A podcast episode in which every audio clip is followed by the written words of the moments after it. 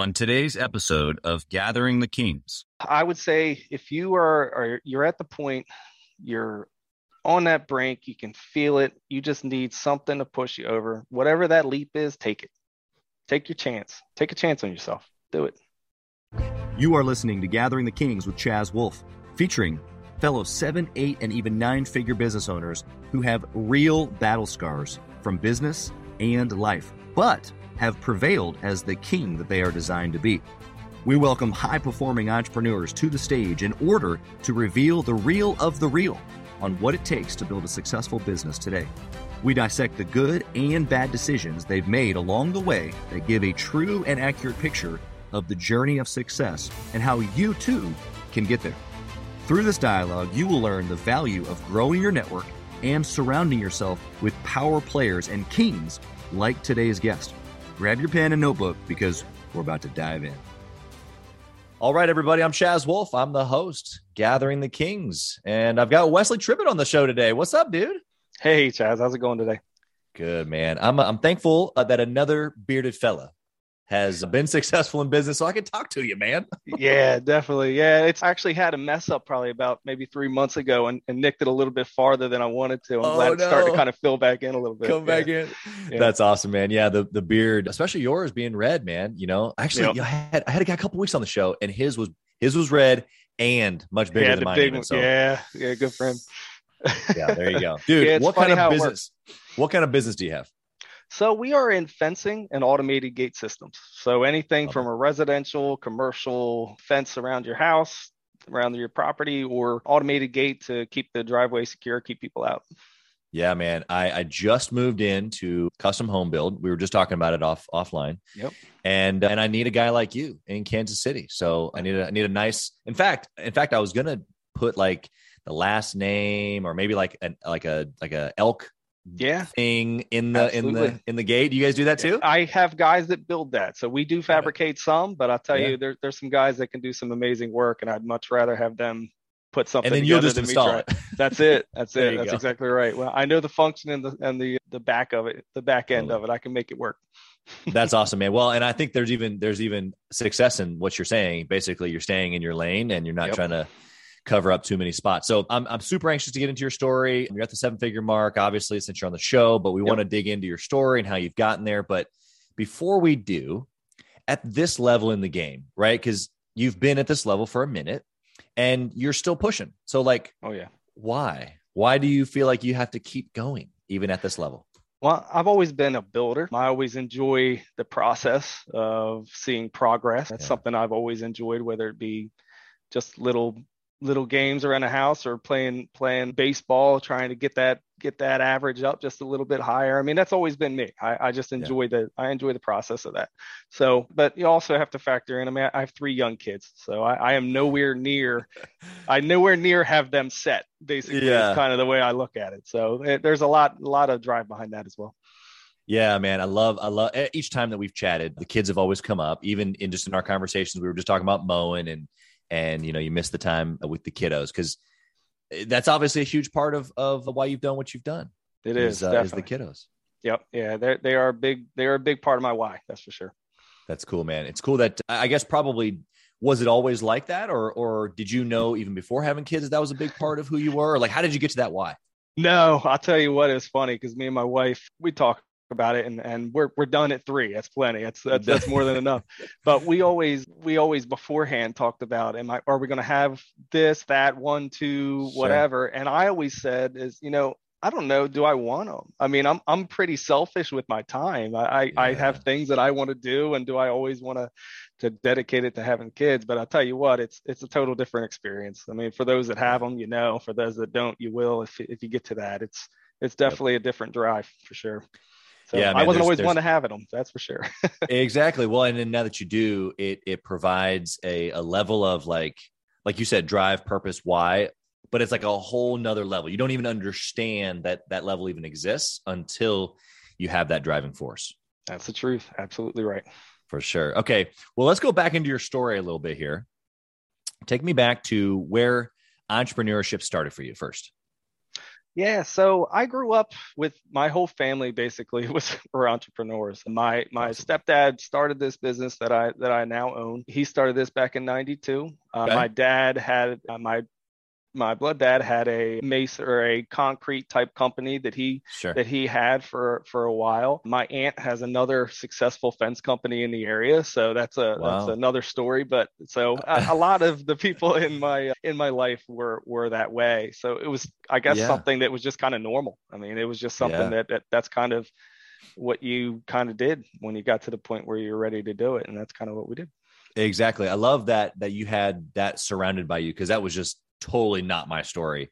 And I think that there's plenty of listeners out there, especially, you know, when you have, like, they're all contractors, right? And so, like, when you know different verticals of service companies, you know, you got the fencing guy, you got the concrete guy, you got the flooring guy, you know, so forth and so on. And so, and a lot of times it's a big family. So I think that just provided for you just a really cool experience. So with that being said, though, we've talked about a couple of things, you know, off air that has, because of that, it pushed you into wanting to do a business in a certain way. And so, talk to me about, like, okay, so you got the influence of being around business owners, but like, why do you do your business maybe a little different? Well, I'm kind of a provider. So I'm always trying to look to provide, whether it be a lot of the people that work with me are family, as well as some others that aren't, obviously. But I like to provide, and I like to make sure that we're growing so that everybody can do the same. Yeah. In the past, my stepdad owned the business. He was kind of more of the, let's do what we need to do so we can have fun. And he wasn't really looking to grow the business. It really wasn't something he was into. But for me, with the family members, as well as the team members that we have, it's important that they can provide for their families as well. And I think that growth is the only way for that to happen. It's a great small business when you're just doing gates and just a couple of guys, but if you really want them to be able to provide as well, you have to take that next step. Yeah. I love how you've positioned that as almost now it's your responsibility. You know, I had this conversation often with guys like you at this level, because you've taken an ownership or a personal responsibility for your team now, and then their families. So it's like a whole nother level of, like, whoa, like, right. I now have a whole nother role of significance, you know, of people that are counting on me. Yep. And so I can totally appreciate that. Why do you think that, whether it's your stepdad or just people in general, a lot of business owners, why do you think that they try to just stay small or not want to grow the business? They just kind of keep it, you know, fun, like you said. Yeah, I would say probably a fear of that responsibility. I mean, it is a lot. I mean, there's a lot of stress that comes with it. And some people don't want that. They're comfortable going out, doing the work, sorry, my cat wants to jump up here, but they're comfortable keeping it where it's at and keeping it as what they know and not wanting to step out any further. Not that that's a bad thing. There's some people that do very well with that and that's really what they want. And they're able to provide for what they want to provide for. Everybody's wants and needs and drives are different. So, but that's right. That's probably it. So what if I'm hearing you right, the person that's listening right now, if they want to basically, you know, like it's hard to say it as if it's like, I'm looking down on it, but like they want to stay small. They want to just do their little thing. That's okay, obviously. And I agree with you. That's okay. But I do think that there's a level of selfishness that comes with that, right? Yes. There's a level of play into a big entrepreneur like you or I, who we say, okay, well, because I want to serve more people, more clients, more team members' families, then it's just going to take more. And so then you just level up another time, whether, you know, of course, there's always going to be stressors or overwhelm in the business, but you got to level up. You got to become better. You got to become a better leader, a better owner, a better person, right? That's absolutely the truth. There's definitely a dedication that it takes to making yourself a better leader. I think that's a big part of it. You're not just have one or two guys that now you're working with. Maybe you're not touching every employee at every day. I mean, you also have to be leading them without physically being there doing it. Who says you're a good enough leader to where they want you to interact with them every day? You know, I don't believe I am, which is why I'm always trying to get better. Well, and it's like, okay, that's just self-presuming that you couldn't find somebody who's better than you, who could be involved with them every single day. Oh, I'd certainly, sure, I probably could. And that's okay. If I can find somebody that's going to do that, that's fantastic. Exactly.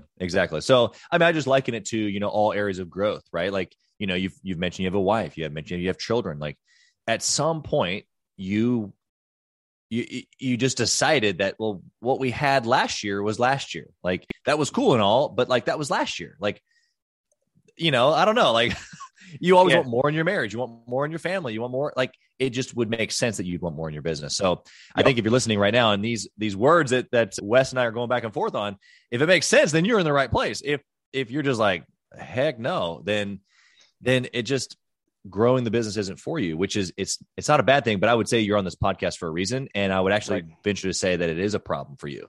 It may not be a problem for the other guy, but it's a problem for you. And so you have to grow, just like Wes is saying right now. So Wes, tell us about, like, on the journey to seven figures, right? You're like, you're doing fences, you're doing gates, like the X's and O's of the business. You're at the 6-figure mark. You're trying to press it. That's okay. You might get him real quick. Yeah. Go ahead. Right. All right. So from an angle of being 6 figures, right? Like, that's who the listener is right now. They're listening to you. You're up at the top of the mountain. You've made it, right? Thinking back in your story before you were 7 figures and you're grinding it out, like, you're just trying to get to that level. Tell me about a good decision that you made that just sticks out as like that was a huge point in the business, and it should be applicable for the listener. And you know what? That's pretty easy for me. I reached out. I'm actually in a BNI group. I got a relationship with the business coach, and that was something that I thought was a big thing that's really helped us. I know fencing. I know gates. I grew up in the business. I know what to do, but sometimes being forced into that, or at least pressured to hold myself accountable, was important. Totally. I definitely think that was a big step for us. Awesome. Was when I hooked up with him. I've probably been with him 3 years now or so. Wow. So it's been how long did you know him or know of coaching before you decided to go, you know what? I need to do that. You know, I'm a little bit of a, when it comes to something like that, when I see that it might work, I jump in. So I probably knew him. Maybe I met him maybe 6 months before I decided to sit down with him and kind of go over. But once I started talking with him and I could kind of see that this was going to be a good step, I jumped in, and we kind of went from there. So do you think making decisions quickly like that? I mean, not that 6 months is a quick decision, but like, I mean, is that valuable as an entrepreneur in your history? Yeah, it is. I definitely think you have to be able to do it. There are times when I'm a little bit slower with it than a lot of people, but I kind of overanalyze sometimes. My disc assessment, I'm a C, so I like to see all the details. Sure. But yeah, so I do think it's important though. You have to be able to jump on an opportunity or something that you see that's going to help you without question. We're in the middle of switching CRMs right now, and we're busy season. I mean, this is something that I looked at it. I said, you know what? This is something that's going to help us. Let's do it. So it wasn't like let's wait until the spring or the fall or winter. It's going to help us now. So let's get on and do it. Because sometimes you got to. If anything, let's speed up the process. That's it, and that's what I've been doing. It's been a lot of work. That's awesome, man. I love that angle of just going for it when you know. And if you don't know, just get more information. It's not that you need to hesitate. Just get the information that you need. A classic decision blocker is information. Just get the information, and then. Boom, make the decision. That's it. Okay. Well, let's flip the coin and let's talk about a bad decision that you made that just was, you know, almost catastrophic. Yeah. So this happened, I want to say about 2 years ago, coming up on 2 years. I took a project with the subcontractor on an Air Force base, and it was a good project. Who we were subbing through kind of drug their feet on what everything needed to be done. We ended up designing a lot of it that wasn't part of our contract. And because it was the prestige of having this project that I wanted to do, I wanted to do it at 125% of our best, and I wanted everything to be right. I overstepped our rules. I mean, I was doing all of the stuff that wasn't in our contract. Yeah. I never ended up billing for I ended up billing for it, but I didn't on schedule bill for one of the draws we should have, and trusted that they were going to get it done. Well, come the end of the project, they ended up going bankrupt. And here we are 2 years later waiting on 70% of the pay of the project. So, and that, I mean, we're a small business for the most part. So that one, it hurt. It hurt. And still to this day, I mean, I still get court notifications of whether they're doing this or that, or or whatever. So yeah, so that was probably the worst decision. It wasn't taking the project. It was not following the, it was not following the rules of making sure you weren't overstepping. Yeah. Well, and more so even than that, what I'm hearing you say for the listener is that you actually the reason that you overstepped was because of the fear of not being the best or wanting the project to be perfect or wanting to try to control the scenario, you know, it's so like so many things that we do as entrepreneurs where we just stick our hands in things thinking that we're trying to control it. Yep. I'm all about personal responsibility. So I going back 2 years, I probably, you know, maybe we would have been in the same boat, just trying to make you know, sense in that moment. Right. But knowing that, you know, that now how would you go about that situation different? You know, I would have been more upfront and more, this is what it is. I mean, we cannot progress any further unless we get this second draw. I'm happy to design it. We can work on that, but here's what it's going to be. I mean, I'd get paid for my time. Right. I mean, there was a lot of time that I didn't get paid for just because I thought I was doing the right thing or because I wanted the prestige of the job. I wanted the job to be 110%, but it just, when it comes down to it, it's still not worth not making money at it. I mean, or here we are. If I would have just done that, I probably wouldn't have gotten burned for the amount of time, probably a whole month's worth of work that we did and haven't seen anything for it. So yeah, it's actually a good reminder, I think, for everybody listening that you can provide value, but it doesn't always have to be free. And also the going above and beyond or doing what's right doesn't always look like you giving things.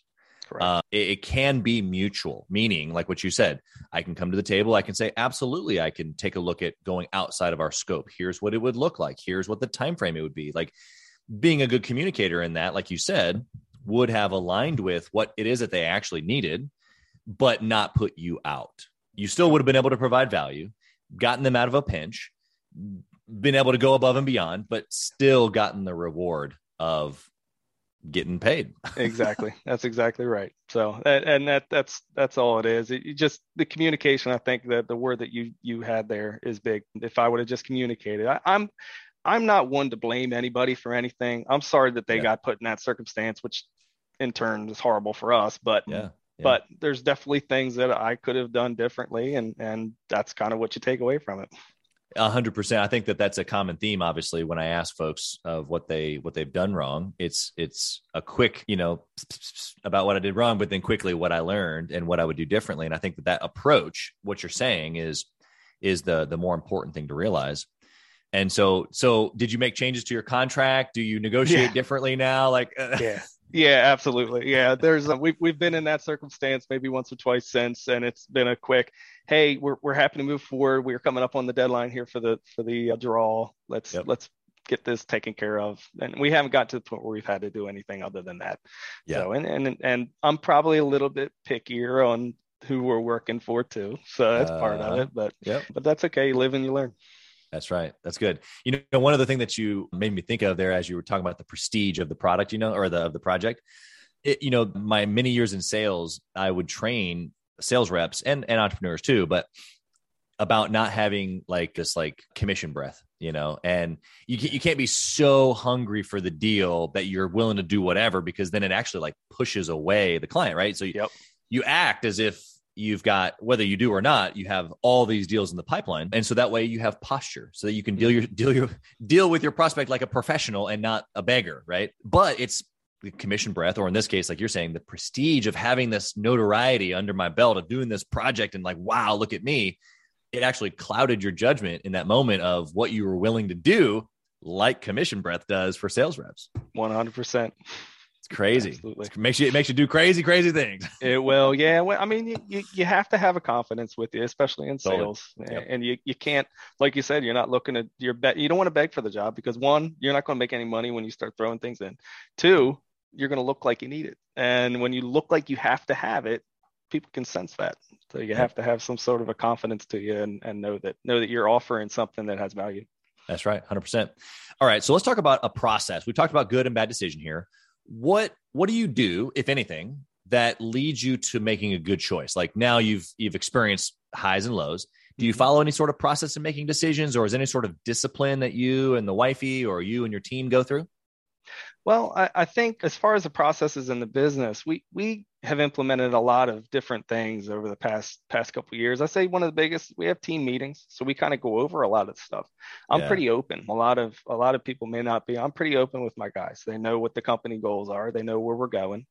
They know where we're trying to go.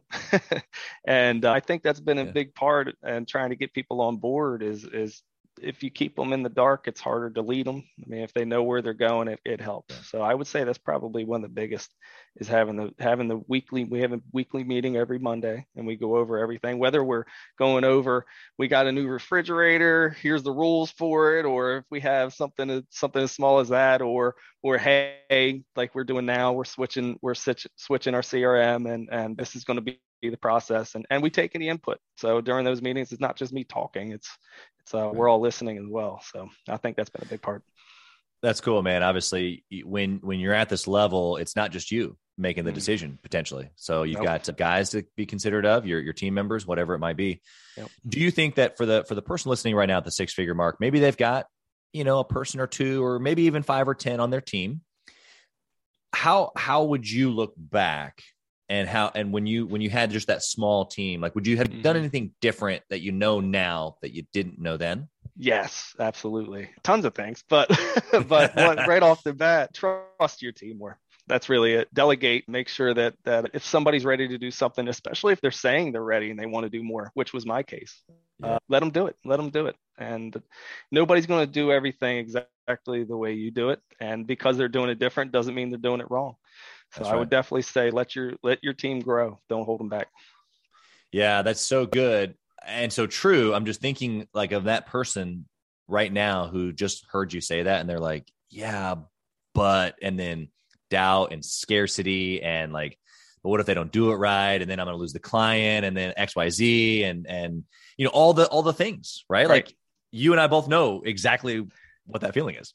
Yeah. I mean, if they do something wrong, pick up, communicate with the client and move forward. Yeah. I mean, not everybody's going to do everything the way you want it to be done all the time. That's right. Unfortunately. I think it's a good, I mean, like what you're saying is 100% true. To remember on the backside of that though, is that if you're the only person doing it, then there's no chance you're getting to 7 figures, no chance. Oh yeah. No, I mean, you can't do it on your own unless you hit the lottery and you put that into your business bank account. I mean, there's no way to earn it. You definitely need help. Yeah. It's almost like, I compare like, folks that, that grow a big business as, like some people I think of as like narcissistic or greedy or, all about themselves, right? Cause they're wanting to grow. Yep. But I think it's actually the reverse. When someone doesn't, they're the ones that like how arrogant are you to think that you can't find anyone else as good, if not better? Absolutely. Yeah, no, when you have gotten to the point where you can kind of look back on that, that's the truth. By you not letting them grow, you're being selfish and you're really saying that you can't do it as good as me. So I'm not going to let you try. So that's definitely the case. Yeah. I just, the listener can't see you, but just everything that you've done, even just your facial expressions. When we talk about your people, you just light up. And I don't even know your team, but I know you've got a couple of guys on your team that you really care for, obviously, because even just in telling these stories, you've lit up about, them raising their hand saying, I want more. And I'm sure you were thinking of that one guy when you're like, he does it completely different than me, but that's okay.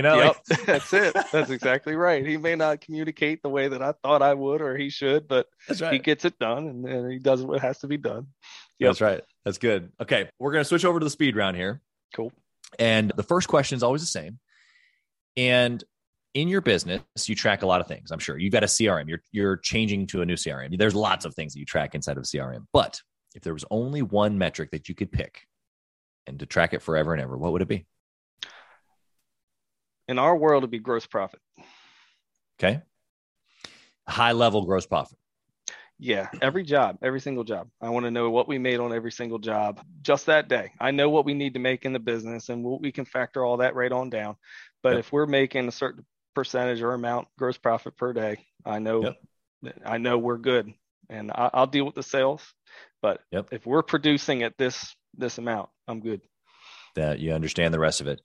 That's good, man. I love how that's how my brain works also. But some people don't understand what that means when you can just give one metric or one, especially if you're talking about like a sales related metric, and how the rest of the business should in your brain go brrr, and then you know the rest of it too. Yep. Not that you know every last little thing, but that one number should give you the rest of the story pretty quickly. Yep. If you can manage it from top down like that. Okay. Next question is, what book would you recommend that a 6-figure owner read trying to get to the 7-figure? I've seen a couple of, I do the Audible. So I go through a bunch of different ones, but I would say the best one would probably be the Extreme Ownership. And that was a fantastic book all about owning things that are going on around you, not blaming or pushing blame or anything like that. It's all about making sure that you're owning your situations. And I love Jocko. Yeah, me too. That was cool. It was a good book. Very good. Yeah. Book. And, you know, and it's what I love in that book too, actually, he breaks down a lot of it, obviously extreme ownership stuff, but how that then plays into your team and how that plays into other parts of the business. And so, fantastic recommendation. Thanks for that. And Jocko's a great guy to follow too. So next question is, do you intentionally network or mastermind? You already mentioned the BNI group. Do you mastermind or get together with other entrepreneurs on a regular basis at all? And why? I would say outside of the BNI group, I mean, we do things outside of it. I would say that I have a couple Facebook groups that I'm a part of. I have a couple friends that are also part owners in businesses. Yeah. So I would say, socially, somewhat, I would think probably more of my friends are owners or part owners than anything than my friends that aren't. So yeah. Obviously, what's the phrase? Birds of a feather flock together, right? Yep, that's it. And so, I guess the value there that you found around having or keeping those friends is that you can talk business or that you can refer people. Like what should the listener be hearing? Both. I enjoy. Okay. I mean, I the networking part of it. I personally, and which is why I'm part of the BNI group. I enjoy having people to refer. So when I'm out looking at your property, even if I don't have the sale yet, I mean, when I'm there taking a look and you got a big landscaping issue, I know four guys right off the bat. I got somebody for you right here. Yeah. Let me hand you these guys' names. I enjoy helping. I mean, that's what I do. That's what we do. We help people when it just ends up being fence. Yeah. So if you need an HVAC guy or a painter or anything like that, I like having a contact that I can hand out just to help out a little bit. And in return, what it does actually, whether you mean to it or not, it brings you value with the client, right? Like, trust. 100%. That you're looking out for them, that you've done the due diligence on these guys. They're trustworthy, you know, all that fun stuff. I love that perspective. Do your sales guys kind of follow the same process? Like, do you have them refer folks out? I'll tell you what. Currently, it's just me. I'm the only sales guy, but I do. So the office, whenever somebody calls, if they have an issue, they say, I'm sure Wes has somebody, let me get that contact and get back to you. So they know to do that. They know that's what we do. And whether it even be one of the guys out in the field and the customer, when they're installing the fence or gate and the customer mentions something let me get a hold of Wes. He's got somebody to help you out. Yep, exactly. Well, so that's gotta be somewhere on the near future for you is hiring a sales team, right? Yeah, that's certainly going to end up being there. I can't run it all. I can't do it all, even though we've changed our process up a good bit where I'm not running quite as much as I was before, but it certainly is something that's going to happen. That's awesome, man. I'm excited for you on that. Okay. Last question. You ready? Yep. If you lost it all, there was not one more fence to install. What would you do, man? What would you do, Wes? All right. If there's no fence to install anywhere, I don't know, man. I'd start something else up. You know what I like? It's a weird one, really odd. It's going to sound real weird, but it's something for whatever reason. It's always been something I'm like, you know, there's something to do there, even if it's nice and simple. It's cleanup of a yard. When we go out to put a fence in, there's dog crap all over the yard. There's a business there. There's a way to pick that up and get rid of it. And I mean, so if all the fences are done, that means there's tons of pets out there. So maybe that's what we would do. Yeah. You know, it's funny. I was just on a pod with a guy who, as a kid, he would mow, pick up the poo and something else, you know? And so maybe that's something that is a little side business for your kiddos. Like you go out, you install the fence, you say, "Hey, Mr. Johnson, I'm going to refer you to little Susie. She happens to be my daughter, but you got stuff in your yard and she come by and pick it up every month." You won't have to anymore. Yep. That's exactly right. Yep, that's exactly right. Yeah, like I said, it's really weird. It's a weird one. I love pets. I mean, that's partly why I probably into fencing, but I enjoy, once we put that fence up, I enjoy the pictures, the videos of all the dogs and totally. Pets that get to run around the yard now that they didn't get to do that before. Yeah. So pets are big to me. So that is probably would be somewhere in that field probably. You know, it's funny. I had never, when you said fencing, when I've heard fencing for 35 years of my existence, I mean, of course you think pets, yes, but like the mission of like freeing pets, like that's what you're doing. You're on a mission to free pets, like to get them off the porch and get them off the couch, you know. Yep. You're freeing dogs pets, all over the world. You're also freeing their parents, they're a peace of mind, let them run, get some energy out, but also parents of kids. I mean, you think about let the kids go out and let them play in the yard on the play set, and you don't have to be just hawking over them, making sure they're not running out outside the yard. So yeah, man, I love the connection to that. Like, I guess I live in an area where we have acreage, so I don't have a big fence, but when you say it like that, that changes the meaning of the entire business. Yes. Oh my gosh. I love that. Yeah. Yeah. Yeah. So that's what we do. That's something that you can get a team around. You know what I mean? Yeah. Yep. Yep. Very cool. Okay, dude. Well, you've been incredible here today. Any last thoughts for the listener who is at six figures trying to get to seven? What last little nugget can you drop in here for them? You know, I would say if you are you're at the point you're on that brink, you can feel it. You just need something to push you over. Whatever that leap is, take it. Take your chance. Take a chance on yourself. Do it. I love That'd it. That'd be it. Yeah, I love how you said take a chance on yourself too, because that's really what it is. Yep. That's really what it is. You got to believe in yourself first. Yep. Good stuff, man. Well, we wish you absolutely nothing but success. Where can someone find you if they connected with you today and they want to reach out and they want to chat with you? Definitely. I mean, I'm on Facebook. Wesley Tribbitt's my name. You can get me on there, Messenger. We have our Facebook page for the business, Leading Edge Gates and Controls, LLC. And then we also have our website that we have all of the fencing as well as our gate stuff on there. It's www.leadingedgegates.com. Nice. I love it, dude. Well, again, we appreciate you being on the stage today. Thanks for sharing your nuggets with us. Congrats on all your success so far, and I'm sure you'll continue to rock it. Awesome, Chaz. Thank you very much. I appreciate your time. Yeah. Thank you for listening to Gathering the Kings today. I hope that you were able to pull out a few nuggets to go apply into your business right away. More importantly, though, I hope that you're realizing that it takes more to be successful than just being by yourself, doing it all on your own, carrying the weight all by yourself. What I have realized, not only in my own journey from multiple businesses and multiple different industries, and now interviewing literally over 200 or 300 other very successful 7, 8, and 9-figure business owners, is that it's tough to do it alone. And so Gathering the Kings literally exists to bring together successful entrepreneurs. In fact, we are putting together 1,000 kings, specifically who are grateful but not done.